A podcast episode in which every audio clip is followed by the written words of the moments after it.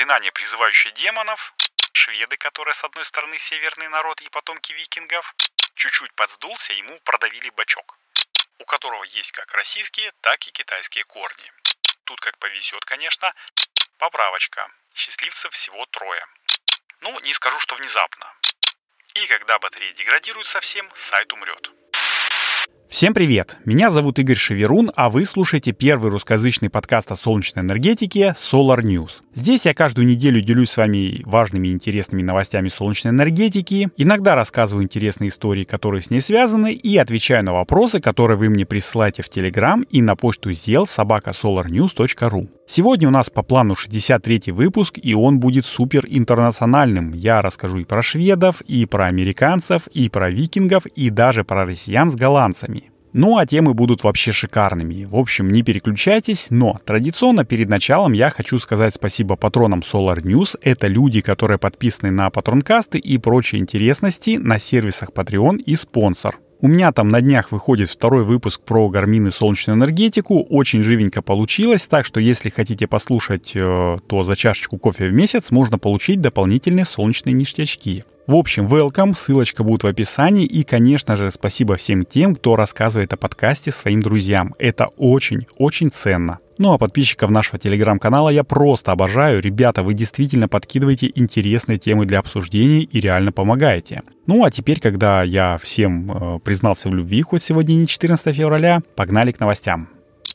Помните, не так давно я рассказывал про нидерландскую лампочку Зуны, которая работает от энергии солнца, вешается на окно и проецирует по заданному графику и алгоритму либо закатное свечение, либо восходное, ну или обычный свет, который так необходим людям, проживающим в районах с дефицитом солнечного света. Я думал, что более экзотического светильника я в ближайшее время уже и не увижу, а вот оказывается шведы, которые с одной стороны северный народ и потомки викингов, а с другой стороны уже который год это самая счастливая нация, они придумали и воплотили в жизнь Sammanlänkad. Звучит э, как заклинание, призывающее демонов, но вы же знаете, что Икея славится такими дикими названиями. А ведь именно Икея в сотрудничестве с немецкой компанией Little Sun, что переводится как «маленькое солнышко», и воплотила в жизнь этот продукт. Sammanlänkad — это серия из двух светильников, которым в идеале и не нужно сетевое электричество вообще, потому что они работают от энергии Солнца. В течение светового дня солнечное излучение с помощью фотоэлементов перерабатывается в электроэнергию и накапливается в аккумуляторах. Ну а вечером ее можно использовать как лампу для чтения, ночник, ну или как вам заблагорассудится. Ну, одна из ламп — это такой классический Sunovский маленький светильничек, предназначенный не только для домашнего использования, но в основном, наверное, для мобильного использования, там, в походах, всяких поездках и прочих кейсах, где необходимый источник света не супер яркий, но компактный. У меня ребенок, кстати, таким, в принципе, пользуется, когда на ночь линзы надевает, но только он работает от обычных батареек, а тут такое. По ощущениям, а точнее по фоткам из пресс-релиза, потому что эти девайсы еще не вышли в продажу, видно, что компактная лампочка имеет диаметр не более 10 сантиметров. По форме это такая себе полусфера с немного вдавленным центром. Ну, я не знаю, как будто резиновый мячик чуть-чуть подсдулся, ему продавили бачок. Скорее всего, она оснащена двумя аккумуляторами типа 3А и маленькой-маленькой солнечной панелькой на тыльной, ну то есть плоской стороне. Размер фотоэлемента стандартный для садовых светильников около 4 на 6 сантиметров, и мне кажется, что заряжать аккумуляторы для ежедневного циклирования он не сможет. Ну, это такой себе брелок-гаджет, который как бы всегда наготове, но пользуешься ты им не каждый день. А вот вторую лампочку можно и нужно использовать каждый день. Точнее, даже не лампочку, а лампу. Потому что второй самонанкант — это такой же стационарный светильник на ножке, который путем нехитрых манипуляций может быть даже трансформирован в висячую люстру. Ну, как бы вам его так описать пореалистичнее? У нас же все-таки подкаст, вы не видите фотографии. Давайте так. Помните школьный глобус? Там такой вертящийся шарик закреплен на стойке под углом 23,5 градуса. Это вот ось вращения Земли относительно эклиптики. Так вот, у Самананканда на этой оси расположено плоское круглое зеркало, которое можно поворачивать относительно центральной точки по обеим осям координат. Короче, в любом направлении можно это зеркало вертеть, и с зеркальной стороны на него пришпилена полусфера светильника. Ну, только без палостей. Он немножечко больший размер имеет относительно первого, который брелок. ну, сантиметров, наверное, 18-20 в диаметре. А это дает большую яркость, плюс свет отражается от зеркала, ну и как бы типа усиливает эффект. Идея хорошая. Само зеркало диаметром, наверное, сантиметров 40, и с обратной его стороны оно полностью, полностью покрыто солнечными элементами. А это означает, что они-то должны точно зарядить встроенные в полусферу аккумуляторы, ну а если не получится этого сделать длинными зимними шведскими вечерами, то всегда можно воспользоваться дополнительным традиционным способом – отсоединить светильник от зеркала и зарядить его с помощью стандартной смартфоновской вилки. В общем, немцы со шведами постарались на славу и красиво сделали и практично, и экологично, и информативно, и главное изящно. Это такая классная штука, ну а это ли не главное в искусстве? В общем, работали они над этим проектом очень долго. В 2019 году я видел, что э, было объявлено, что вот эта вот коллаба запущена, и я когда-то даже видел прототипы вот таких вот промежуточных светильников, и скажу вам так, конечная версия мне нравится значительно больше. Купить их можно будет в икеевских магазинах, правда не во всех, но с апреля этого года, то есть уже как бы начало. Жаль, что в России все магазины Икеи позакрывались, но вангую, что на Яндекс.Маркете или Озоне есть все шансы увидеть их до конца года. А вот что от меня до конца года вы больше не должны услышать, так это очередные новости про DPMV 2023. Почему? Да потому что этот проект уже можно считать пройденным.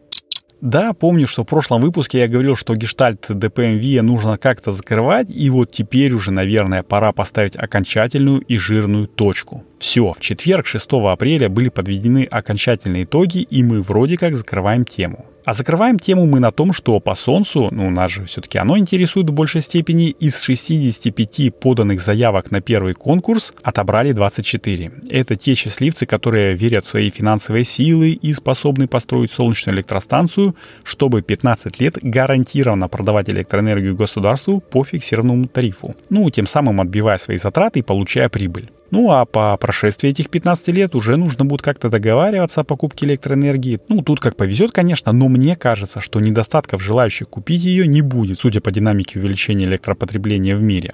Ну а кто же эти 24 счастливца? Спросите вы. А я отвечу. Поправочка. Счастливцев всего трое. Все дело в том, что все 24 объекта будут строить всего три компании. Да, это Unigreen Power, Solar Retail и Solar Ульяновск. Юнигрин — это, если что, внебрачная дочка Хевела, хотя почему внебрачная, вполне себе официальная, так что у них все будет в порядке. А вот остальные две компании — это дочки ООО «Solar Энергосбыт», которая входит в группу компаний Solar Systems, которую вы все, наверное, хорошо знаете. А та, в свою очередь, по-тихому принадлежит некоему ООО ML Holding, у которого есть как российские, так и китайские корни. И я тоже уверен, что у этих ребят все будет тип-топ и с деньгами, и с локализацией, потому что я уже давно рассказывал, что Solar Systems, она, ну, как бы сама делает солнечные панели ну, то есть как сама, она в России как бы изготавливает вафли, это самый такой дорогостоящий и самый энергоемкий проект, потом отправляет их в Китай, а там же дело за малым, спаять все и отгрузить в обратку. Пф, мелочи какие-то. В общем, локализация опять на высоте, к ней у надзорных органов вопросов не возникнет, я уверен, и что-то мне подсказывает, что китаец Тауран, которому принадлежит 7,5% акций Solar Энергосбыт, прекрасно, не то что говорит, но даже и думает по-русски, ведь без этого у нас тут с такими деньгами не ужиться. Кстати, кстати, если уж заговорили про иностранцев, которые изучают русский язык как свой второй родной, то давайте я расскажу вам, что есть целый подкаст про таких людей. Я сам его слушаю, очень интересно. Ну, а в принципе, знаете что, лучше пускай об этом расскажет сама ведущая подкаста Алиса. Итак,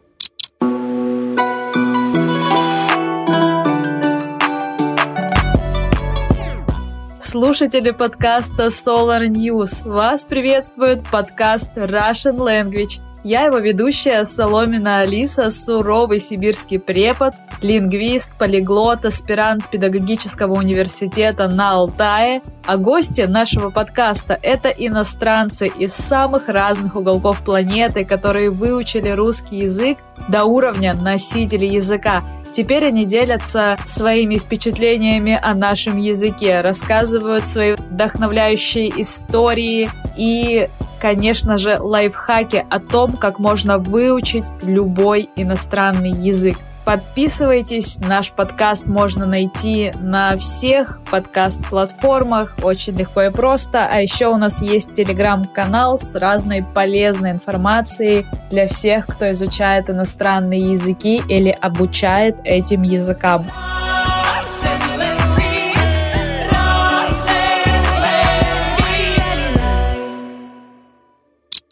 Спасибо, Алиса. Но давайте вернемся к DPMV. Всего по Солнцу проекты ужались до установленной мощности в 1,086 гигаватт со стартовых 3,5, и распределение будет таким.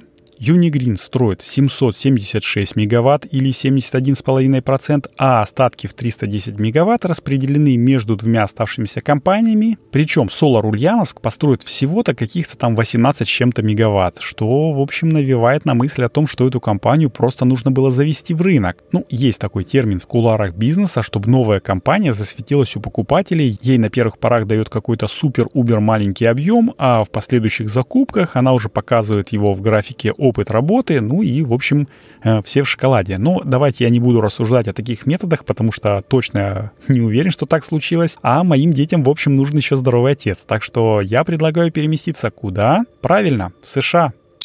А в США есть такая программа American Made Solar Prize. В телеграм-канале Solar News я недавно рассказывал про одного из победителей этой программы, компанию Sandbox Solar, которая проработала и разработала ПО для просчета оптимального соотношения солнечного оборудования и сортов агрокультур, чтобы добиться самых оптимальных результатов при составлении вот э, проектов по агрофотовольтайке. Но что же такое сам этот э, American Made? Премия American Made Solar Prize это многомиллионный конкурс, который финансируется Министерством энергетики США и предназначен для проведения инноваций в области солнечной энергетики в Соединенных Штатах посредством серии конкурсов. Участники могут быть представителями одной или нескольких организаций, студентами, преподавателями университета, владельцами малого бизнеса, исследователями или любыми людьми, проживающими на территории США, у которых есть желание и стремление превратить идею в эффективное решение. Такая вот цитатка с основного сайта. Короче, это такой себе технологический хакатон, который с одной стороны отделяет зерна от плевел в плане того, что отсеивает совсем уж такие завиральные идеи, а с другой стороны дает каждому, кто чувствует в себе силы и уверенность в своей придумке, воплотить ее в жизнь. Причем Министерство энергетики не только выделяет деньги на солидные гранты, но и организует техническую поддержку путем предоставления лабораторий, путем экспертного мнения и производственных мощностей. Конкурс организован очень грамотно, он многоуровневый и до последнего пятого уровня добираются всего 20 команд. В прошлом году было принято решение разделить тематику конкурса на хардверную и ПО, и в век, когда облака и искусственный интеллект рулят практически во всех отраслях хозяйства, это, наверное, правильно. Ну, так как я не супер силен в программировании, точнее, я вообще ноль в программировании, то в ПОшную часть я даже не лез. А вот по железякам могу сказать, что среди 10 команд есть и достаточно интересная, например, команда RCAM Technologies из Калифорнии. Она разработала технологию 3D-печати бетонных якорей для плавучих солнечных электростанций прямо в месте установки, учитывая рельеф там и прочие особенности. Посмотрим, приживется это или нет, но если бы они представили это год назад, то, возможно, в Гонконге не искали бы чья-то дрейфующая солнечная электростанция плавала около национального парка. Но вообще супер прорывных технологий, конечно же, среди победителей нет. Я уточнюсь, нет революционных достижений. Такие делают в основном военных или крутых научных лабораториях больших корпораций. Но зато есть эволюционные, которые делают существующие технологии доступнее для обывателя. Например, тен для автомобиля с солнечными элементами или системы plug-and-play, которые нужны тем людям, которые не супер шарят в технике, но хотели бы окунуться в солнечную энергетику. Так раньше было и с компьютерами. Помните, только технически продвинутым людям это и было доступно. А сейчас с компьютера, который помещается в кармане, вы слушаете этот подкаст. Так что конкурс я считаю годный. И вкладываться в такие мероприятия, конечно же, нужно. Ну и чтобы далеко не убегать от США, давайте новости одной строкой. Начнем именно с Техаса. Так, ну что такое Техас? Это родина не только ковбоев, но и, так сказать, семейное гнездо компании Tesla, которая, как мы знаем, не только машины и ракеты клепает, но и облагораживает дома американцев солнечными панелями или солнечной черепицей. Казалось бы, в родном штате она должна быть вне конкуренции среди солнечных компаний, но недавно Forbes выкатил топ-10 солнечных компаний штата Техас, и знаете что? Tesla оказалась там только на шестом месте. Рейтинг оценивал как бизнес-показатели, так и пользовательскую оценку, сроки гарантии и распространенность компании по всем 52 штатам. И вот на первом месте оказалась компания парам-парам-пам SunPower. Ну, не скажу, что внезапно. Компания известная и авторитетная, но и у нее нашлись мелкие косячки. Например, не находилось местных инсталляторов и приходилось их завозить из соседних штатов, а это, в общем-то, деньги. А из плюсов то, что у SunPower, э, ну, по мнению аналитиков, лучшая онлайн-считалка системы, которая учитывает прям все-все-все пожелания клиентов. У Теслы, кстати, тоже плюсы есть. Минимализм, шикарная поддержка бренда населением и большая гарантия. Но и минусы тоже имеются. Слишком дорогое оборудование и монтаж, а также некоторым клиентам были поставки брака, прикиньте, прямо на этапе монтажа. Согласитесь, смазывается впечатление после такого, да, даже если все потом поправили, осадочек, как говорится, остался. Так что если вы живете в США, я кину ссылочку в описании этого выпуска на статью, так что можно будет посмотреть рейтинг солнечной компании по вашему штату и выбрать best of the best, как говорится. Ну а закончить я хотел бы напоминанием, что в одном из выпусков подкаста я рассказывал про энергоэффективный сайт Low Tech Magazine, который работает на сервере, питаемом солнечной батареей, и когда батарея деградирует совсем, сайт умрет. Вспомнили? Так вот, я узнал, что норвежский левша Андреас Эриксон создал ноутбук, который мало того, что работает два года от одного заряда аккумулятора, так еще и имеет все шансы никогда не разрядиться.